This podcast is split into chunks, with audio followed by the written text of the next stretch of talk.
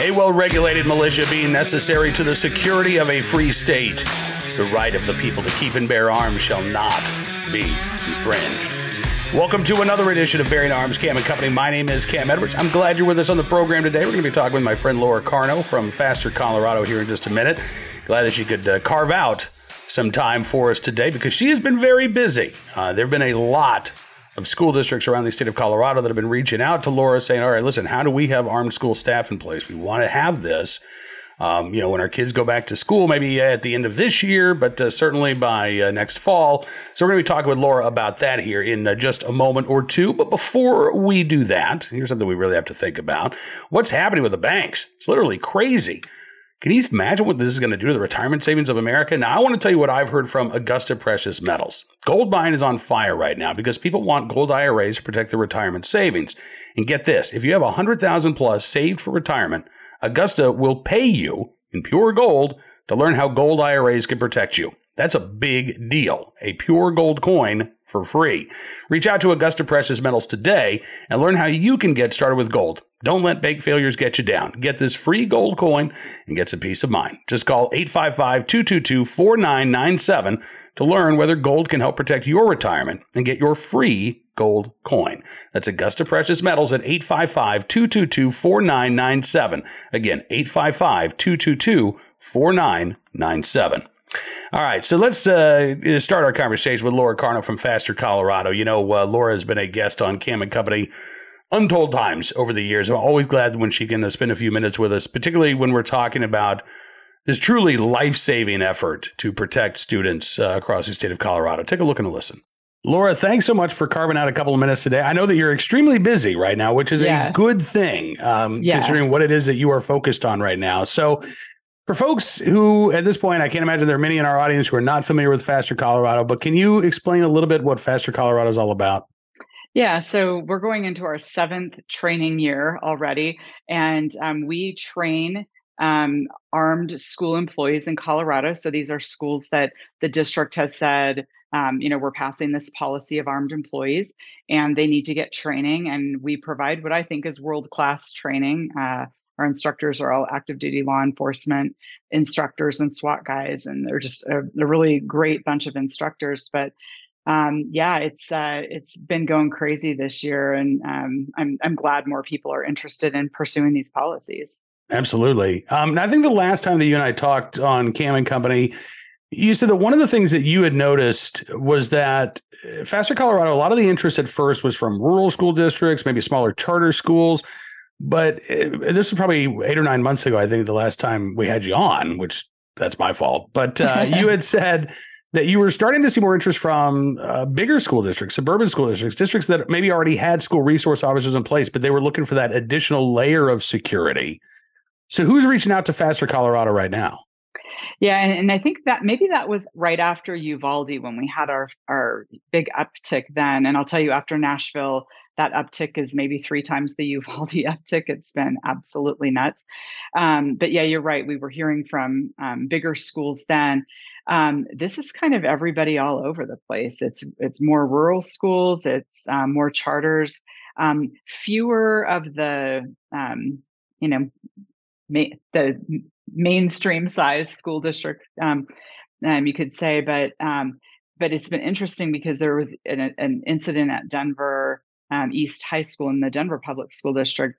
And all of a sudden, parents who have been very silent in, in Denver public schools on safety um, flipped their lids and have formed this organization, um, Resign DPS, to ask all of the school board to resign so they can rebuild the house. And, um, you know, I don't, I don't think they're ever going to be interested in what we're talking about, but they are very concerned that parents have been left out of the loop and there is zero transparency that there was a kid who'd had firearms charges and was subject to a daily pat down. So it's a uh, there's all kinds of uh, conversation boiling here. Yeah well in in denver public schools had taken school resource officers out of the schools and i know right after that uh, shooting at east high where the two staffers who were in charge of patting the student down uh, were shot I, I remember michael hancock the denver mayor coming out and saying well that was a mistake We need to have, you know, uh, uniformed officers back in school. So they're at least moving, it, seems like uh, reluctantly, maybe belatedly, um, back to a position of, okay, yes, it is good to have some sort of armed response. Um, uh, right. it is good to have some sort of law enforcement presence. And, and, and to be honest, I mean, the role of these armed school staffers is different than that of a school resource officer, right? right? These armed school staffers aren't out there conducting pat downs. They're not there uh, to break up fights in the lunchroom. Uh, that's not part of their duties, right? Uh, they're they're right. there to serve as that first line of defense in case, God forbid, somebody comes on campus with murder on their mind. Right. The the gap that they fill, and let's just use um, Nashville as an example. It took 14 minutes for law enforcement to get there in a metro area. Um, they went to work as soon as they got there, which was great. Um, but the question is, is when the shooting starts, between that time and when law enforcement gets there, whether it's 14 minutes or five minutes or whatever, who is going to save the children? That it, it's just that gap. Um, but you're right; they're not going to be searching for drugs. They're not going to. They're not going to be doing anything like that. That's for school resource officers, or if you don't have one, you would call 911.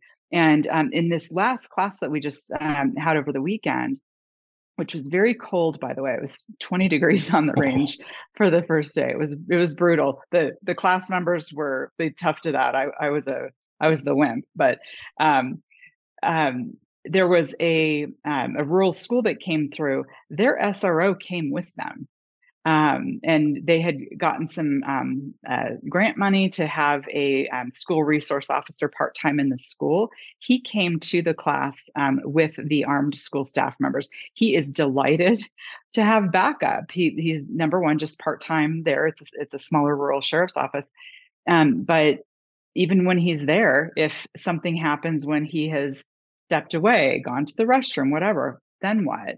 Um, so it's a there's some interesting uh, interesting conversations happening along those lines that it's not either or, but there can be situations where it is all all of the above. Know, I want to talk a little bit more about the training because one of the um, one of the criticisms, and I think it's an unfounded criticism, but one of the complaints about armed school staff is, well, you know, listen, I mean, if you put guns in the hands of these teachers, then they're going to use that as the uh, as their only option, right? You're going to, you know, have these teachers whipping out guns and and banging away, uh, you know, uh, students who are, uh, you know, again, getting into trouble, things of that nature. Clearly, that doesn't happen. I mean, it, it, there are, right. you know, hundreds of districts around the country that have armed school staff in place. We just don't see that. But the training that these staffers go through, it's not just range time, right? It's not just how to respond with force. It's also on how to de-escalate situations that might arise.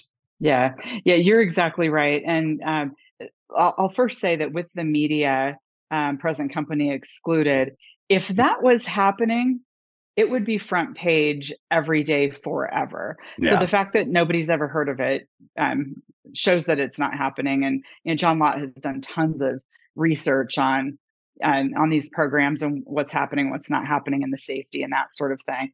So, um, so, but yeah, you're exactly right on the training. Of course, there's firearms training. They they are training to be armed on campus, but just like with law enforcement, not every situation involves a firearm. Not every situation involves drawing a firearm. And and I just ask people. So you know, the, and a, a, common way that the ladies in the red shirts um, stated uh, at, at public meetings is. So, what if a teacher just shoots a student because they have a dispute over grades? And I ask the question Is there a, a big problem with teachers punching kids in the face because they have a dispute over grades. If teachers aren't pre- um, resorting to violent reactions, um, then what makes you think they would resort to a violent reaction just because they have a different tool um, at, at, their disposal? But we we teach a lot of de-escalation um, in in level one. I don't have the curriculum in front of me, but there's a, a, a bunch of time, and then in the subsequent uh, levels, um, every time we're doing um, the force on force scenarios, every time we're in the simulator room, they're all shoot no shoot scenarios. You have to make um, very uh, quick decisions on is this a good guy? Is this a bad guy? Is it a shot that I can take? Is it a shot I shouldn't take? Um, the the simulator allows different branches for de-escalation versus scenarios that turn into something else. So yeah, there's tons of time spent on that, Cam. What about the um the people who are showing up for for this training? Is there a typical faster Colorado attendee, or uh, it, does it just look like a cross section of Colorado itself? Yeah, I, I, I, tell people it looks like everybody you'd run into in the grocery store, who are probably armed anyway. Um, so we do have some um, some good concealed carry laws here. For now. Um, for, for now. now. yeah. Th- thank you for now. I know where I live, um, but yeah, I'll, I'll, I'll give you some commonalities. Number one, they're people who um, have been carrying a concealed firearm outside of work for you know years to decades, typically. Um, they're also, um, you know, some people say, well, you know, is this going to be like a cowboy shoot 'em up, blah blah thing? And it, uh, it, it's so interesting because the public perception is so different. These aren't people who are you know let me show show you how it's done cowboy types. They're quiet professionals that almost nobody knows is a concealed carry holder.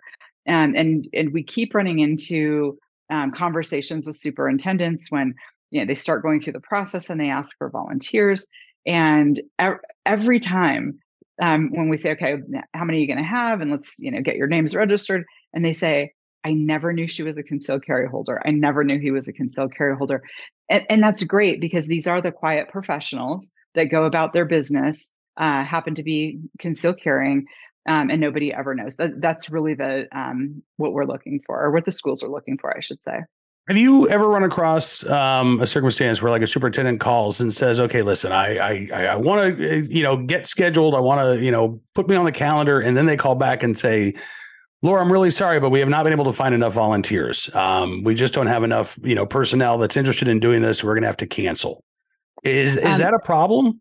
Are you the uh, pool uh, of potential armed school staffers? With the exception of one little tiny school. No, uh, every superintendent has told me, you know, we thought we're going to need X number of people and we had X plus something.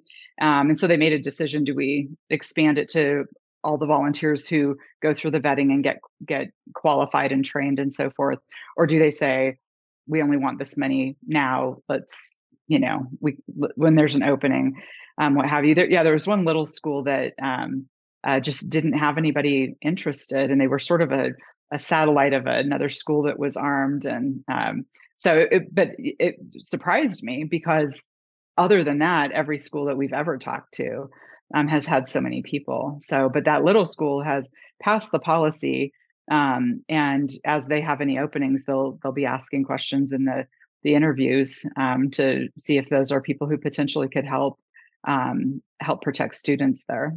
Well, I guess that's the exception that proves the rule, uh, uh, right?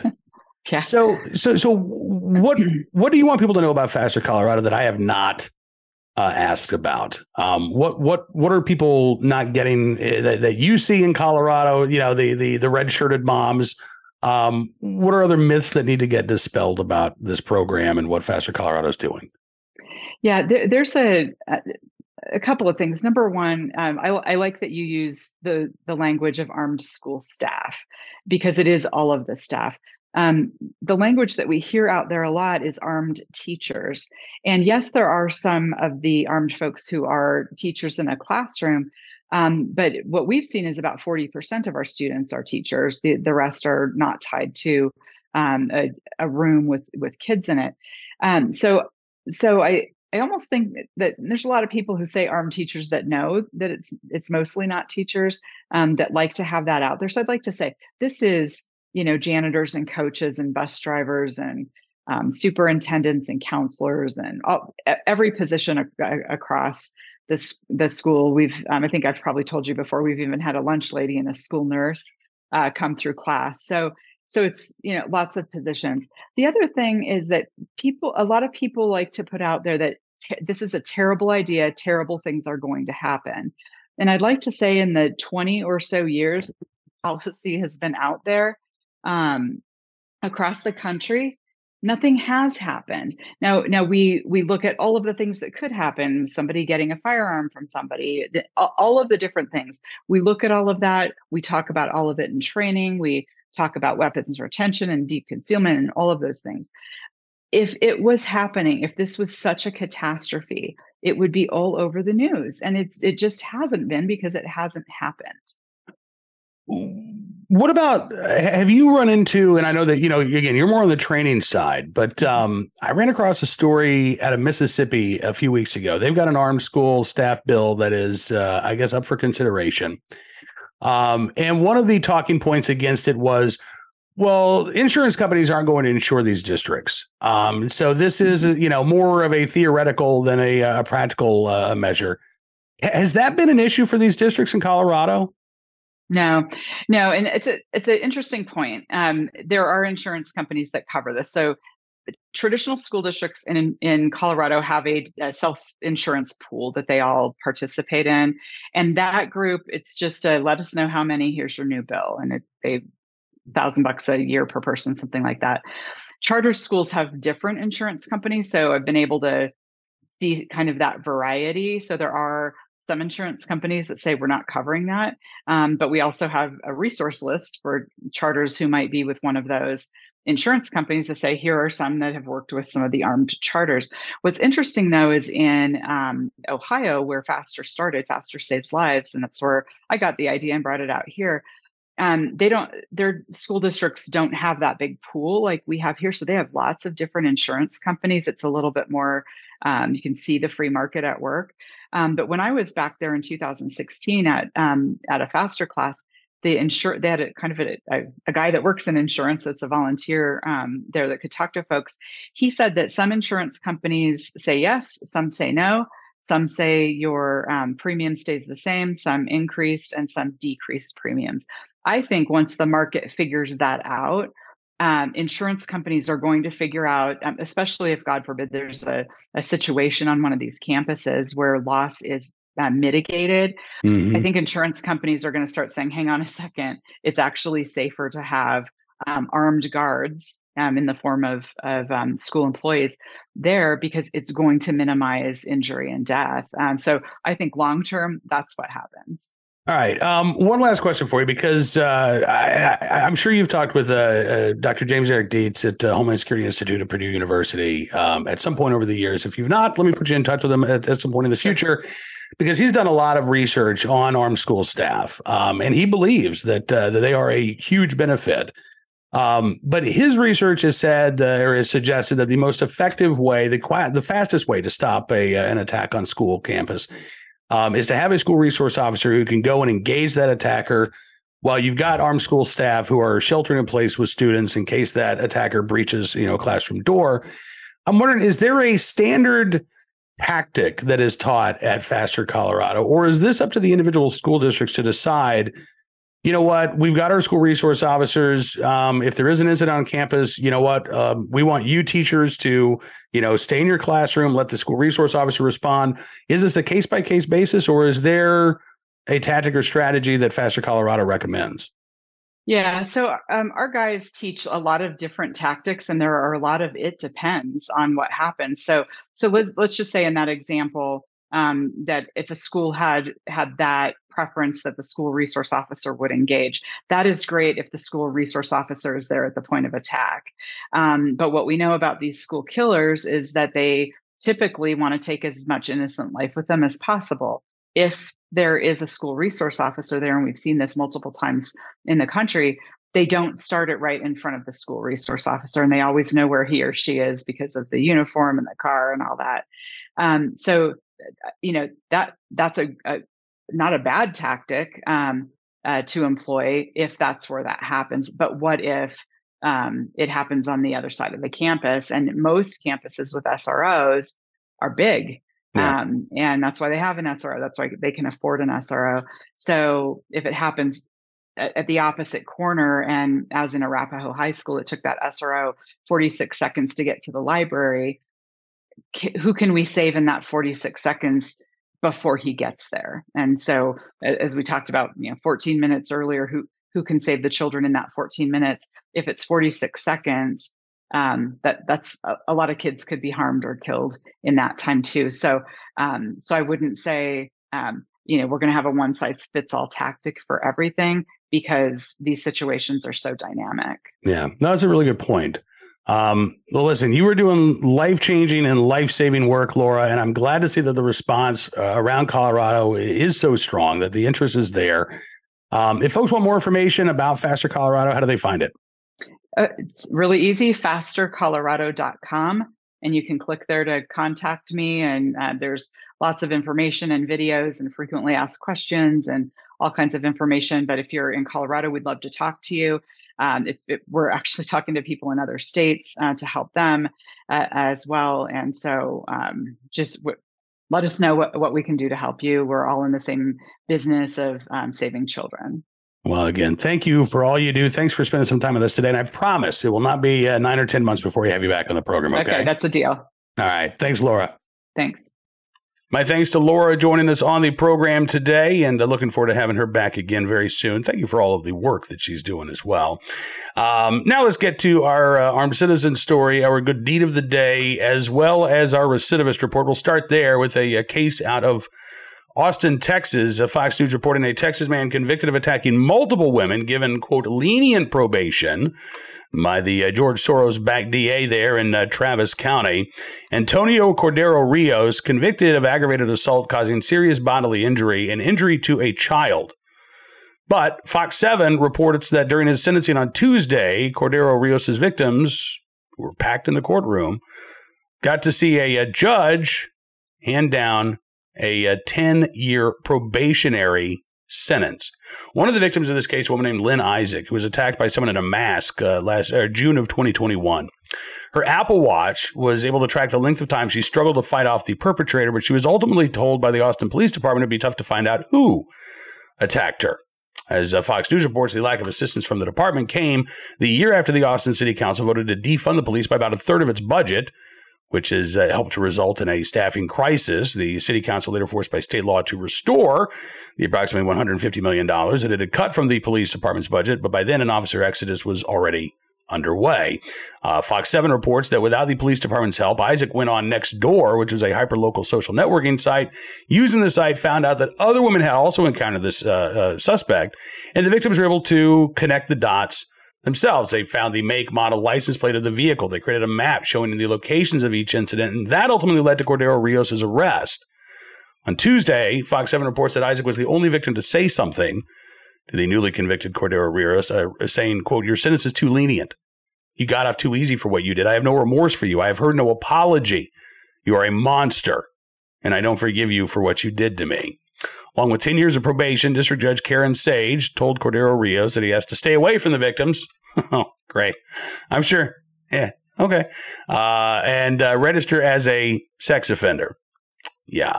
Um, his attorney, by the way, thanked the Travis County DA's office, saying that the uh, deal was reached with the DA's office after 16 months of negotiation and considering Cordero Rios' lack of criminal history prior to the multiple assaults here. Uh, as Fox News reports, Travis County DA Jose Garza has been criticized in the past for being tough on cops and soft on crime. Last year, he charged a suspect with a misdemeanor in connection with a fatal DUI crash, which led to a 10 day jail sentence. In February of last year, he obtained indictments against more than 20 uh, Austin police officers for actions taken during the uh, 2020 riots. And, you know, listen, I mean, as we talk about on this program each and every day, you don't need to have a prosecutor backed by George Soros. You don't even need to have a prosecutor in a deep blue liberal city like Austin to see these kinds of problems. The vast majority of cases in this country are settled by plea bargains. And in many cases, those plea bargains result in what I consider to be an injustice being done, where victims, again, are left frustrated, angry, disappointed, heartbroken, enraged by the lack of consequences for the perpetrators of these violent crimes. So, yeah, we can talk about Jose Garza. But this is not a problem limited only to Austin, Texas. This is a problem that is endemic in our criminal justice system. By the way, slapping more gun control laws on the books takes us further away from a solution to this problem. Today's armed citizen story from uh, Baton Rouge, Louisiana, where uh, an intruder rushed a resident before he was shot multiple times on Monday night. A uh, shooting that police in Baton Rouge say was justifiable.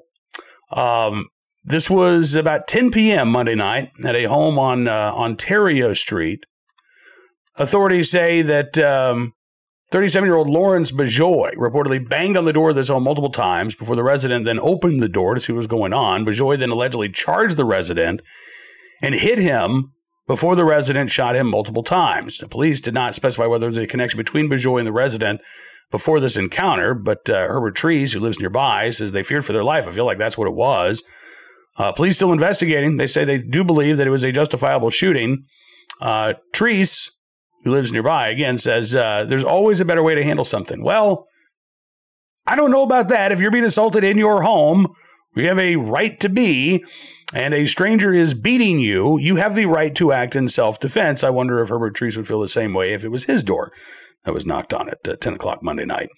Uh, he said, You know, stuff's going on, but I never noticed anything bad about it till now. Well, maybe wake up and smell the coffee, Herbert, because, uh, you know, look, while the odds are low that any one of us as individuals will become the victim of a violent crime. Violent crime does happen every day, and there are random encounters where uh, random strangers brutally assault and sometimes even kill uh, innocent victims. So, uh, Herbert, um, you might not think anything bad can happen, but, um, well, you'd be wrong. Uh, today's good deed of the day in the right place at the right time, willing able to do the right thing. A couple of TSA officers at the Richmond International Airport in uh, Richmond, Virginia, Officer Nigel Allen and uh, Lead Officer Trenard Collier, uh, on the clock, on the job, when they noticed a pilot collapse uh, there as he was getting ready to go through uh, the security line, um, apparently suffering cardiac arrest. Allen said, uh, Trenard saw the pilot on the other side of the atrium and told me, I think that guy's about to pass out. I looked over just as the pilot fell to the floor. Yeah, um, he actually, uh, you know, fell over his rolling bags before he lost consciousness, according to a statement issued by the TSA. That's when uh, Allen sprinted to the pilot's side, called for help, began performing first aid. Police and firefighters arrived and uh, started performing CPR as well, while Allen continued to assist the pilot and first responders. Um, despite their efforts, at CPR, the uh, emergency escalated, according to WSA in Washington, D.C., when the pilot's heart stopped beating and required extended medical intervention. That's when uh, Allen raced to retrieve an automated external defibrillator. Uh, they were able to use that machine to restart the pilot's heart and revive him. Once the pilot was revived, Allen and Collier cleared the area to give police and fire responders a further room to attend to the pilot. Um, looks like the pilot is okay, is recovering. His family has expressed their uh, deepest appreciation for uh, Allen's help and uh, everyone else involved there. Um, Nigel Allen, by the way, has been a, a, TSA officer in Richmond for four years, also pursuing a degree in uh, information systems at Virginia Commonwealth University. So, in the right place, at the right time, willing and able to do the right thing. Uh, officer Allen and uh, lead officer Trenard Collier, we thank you very much for your very, very good deed. Now, that is all the time we've got for you on this edition of Bearing Arms Cam and Company, but I want to thank you for being a part of the program as always, and I'm looking forward to being back with you again on Thursday. We have a lot to talk about at the uh, website today, however, so uh, make sure you check out bearingarms.com. We're talking about the uh, new gun ban in Washington state, as well as the new lawsuit taking on the new gun ban in Washington state. Gun control measures, including a, a red flag proposal up for a vote in the Minnesota House, and more. Again, we've got you all covered at bearingarms.com. If you like what you see, I would encourage you to become a VIP member. Not only will you get the warm, fuzzy feeling of supporting the Second Amendment journalism we're doing at Bearing Arms, but we'll give you exclusive content, news stories, analysis you won't find anywhere else because your support does matter and it really does make a difference. So thank you again for all of your support. We'll see you back here on Thursday. But until then, be well, be safe, and be free.